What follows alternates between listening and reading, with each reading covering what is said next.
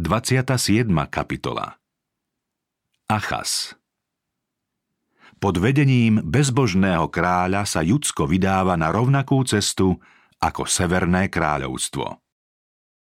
Po nástupe Achaza na trón sa Izaiáš so svojimi stúpencami dostal do tých najhorších pomerov, aké kedy boli v judskom kráľovstve. Tí, čo predtým odolávali s vodom modloslužby, Teraz boli presviečaní, aby sa zúčastňovali na uctievaní pohanských božstiev. Izraelské kniežatá sa spreneverili svojej zodpovednosti, povstávali falošní proroci so svojimi zvodnými predpovediami, ba aj niektorí kňazi učili ľud len kvôli zisku. Pritom však vodcovia odpadnutia ešte stále vykonávali bohoslužobné obrady a počítali sa k Božiemu ľudu. Prorok Micheáš, ktorý práve v tomto nepokojnom čase konal svoju prorockú službu, vyhlásil, že hriešnici na Sione sa vlastne rúhajú, keď tvrdia, že sa spoliehajú na hospodina a vravia, či hospodin nie je medzi nami, nič zlé sa nám nestane. Títo ľudia krvou budujú Sion a Jeruzalem bezprávím. Na tieto neprávosti poukázal prorok Izaiáš a prísne ich karhal.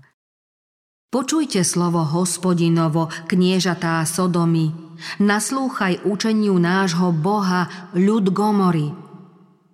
Na čo mi množstvo vašich obetí, hovorí hospodin, keď sa prichádzate ukazovať predo mnou? Kto vás žiadal, aby ste šliapali moje nádvoria? Písmo hovorí, Obeď bezbožných je ohavnosťou, najmä keď je prinesená za hanebný skutok. Bože, pričisté sú Tvoje oči, aby sa dívali na zlo. Boh sa od hriešnika neodvracia preto, že by mu nechcel odpustiť. To hriešnik odmieta štedro poskytovanú milosť a Boh ho nemôže vyslobodiť z hriechu proti jeho vôli – Ruka hospodinova nie je prikrátka zachraňovať a jeho ucho nie je také nedoslýchavé, aby nepočulo. Ale vaše neprávosti sa stali hrádzou medzi vami a vaším Bohom. Vaše hriechy zakryli jeho tvár pred vami, takže nepočuje. Šalamún napísal Beda ti, krajina, ak ti je kráľom dieťa – tak to bolo aj s Judskom. Stálym prestupovaním Božích prikázaní sa jeho vládcovia stali deťmi. Izaiáš varovne upozorňoval, že postavenie ľudu medzi okolitými národmi je neisté a poukazoval na následky bezbožných vodcov. Povedal Pán, hospodin mocností odstráni z Jeruzalema a z Júdu všetku oporu chleba a všetku oporu vody, hrdinu i bojovníka, sudcu i proroka, vešca i starca, veliteľa nad 50 i vznešeného muža, radcu i znalca mágie a schopného zaklínača. Chlapcov im dám za kniežatá a svoj vôľa bude vládnuť nad nimi. Veru sa podkol Jeruzalem a Júda padol – lebo ich jazyk a činy sú proti hospodinovi. Prorok pokračoval. Ó ľud môj, tvoji vodcovia sú s vodcami a robia chaos na ceste, ktorou máš kráčať.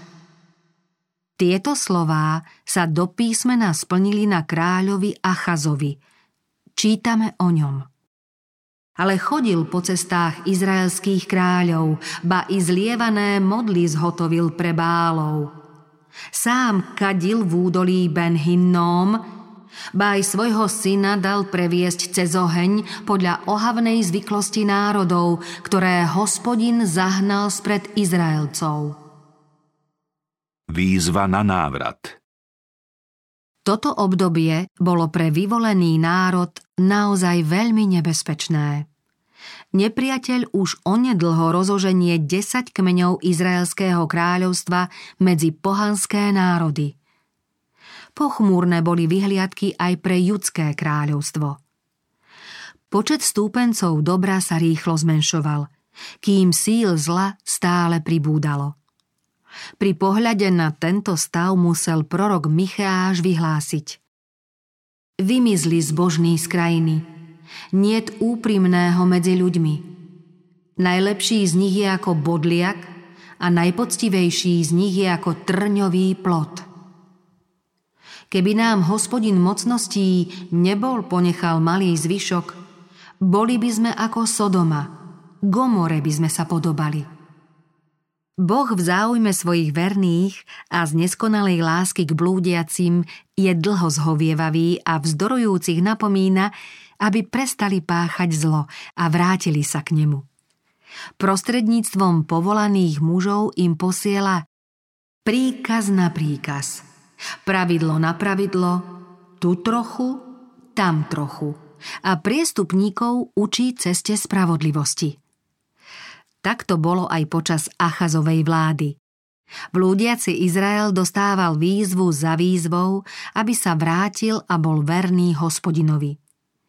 Keď proroci súcitne a láskyplne napomínali ľud, aby sa kajal a polepšil, ich slová priniesli ovocie na Božiu slávu. Obdivuhodná bola Micheášova výzva. Počujte, čo vraví hospodin. Povstaň, začni súdny spor pred vrchmi. Nech pahorky počujú tvoj hlas. Počujte vrchy, súdny spor hospodinov, aj vy, pevné základy zeme. Lebo hospodin vedie spor so svojím ľudom, súdi sa s Izraelom. Ľud môj, čo som ti urobil? Čím som ťa zaťažil? Odpovedz mi.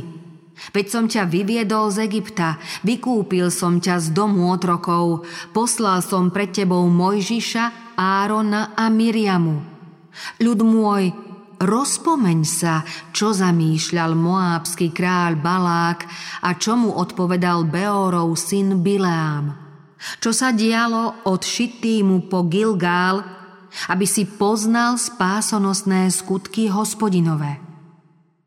Boh, ktorému slúžime, je zhovievavý a trpezlivý. Jeho milosrdenstvo sa nekončí. Boží duch po celý čas milosti prosil človeka, aby prijal dar života. Ako žijem, znie výrok hospodina pána, nemám záľubu v smrti bezbožného, ale v tom, že sa bezbožný odvráti od svojho spôsobu života a bude žiť. Odvráťte sa. Odvráťte sa od svojich zlých spôsobov života. Prečo máte vymrieť dom Izraela? Satan sa všemožne snaží človeka zviesť do hriechu, aby ho potom v ňom nechal bez pomoci a nádeje v obave hľadať odpustenie.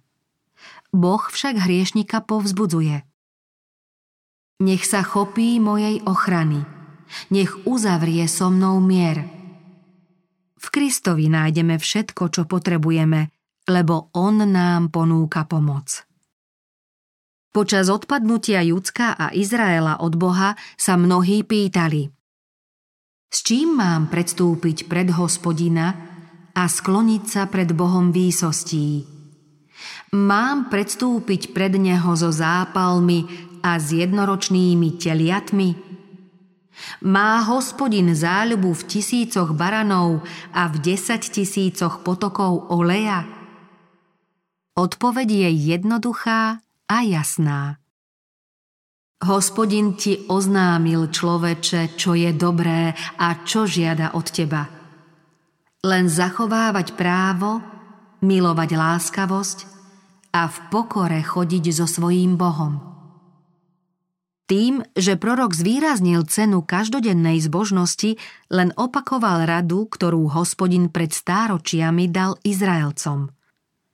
Skôr ako vošli do zasľúbenej krajiny, hospodin im ústami Mojžiša oznámil. Izrael, čo žiada teraz od teba hospodin, tvoj Boh? Len to, aby si sa bál hospodina svojho Boha, aby si chodil len po jeho cestách, aby si ho miloval, aby si slúžil hospodinovi svojmu Bohu celým srdcom a celou dušou, aby si zachovával hospodinové príkazy i jeho ustanovenia, ktoré ti dnes prikazujem, aby ti bolo dobre. Boží služobníci pripomínali tieto rady vyvolenému ľudu z pokolenia na pokolenie, že z náboženstva mu zostane len obradnícky formalizmus a zabudne na milosrdenstvo. Za Kristom prišiel jeden zákonník a spýtal sa ho. Učiteľ, ktoré je najväčšie prikázanie v zákone? Ježiš mu povedal. Milovať budeš pána, svojho Boha, celým svojim srdcom a celou svojou dušou i celou svojou mysľou. To je veľké a prvé prikázanie.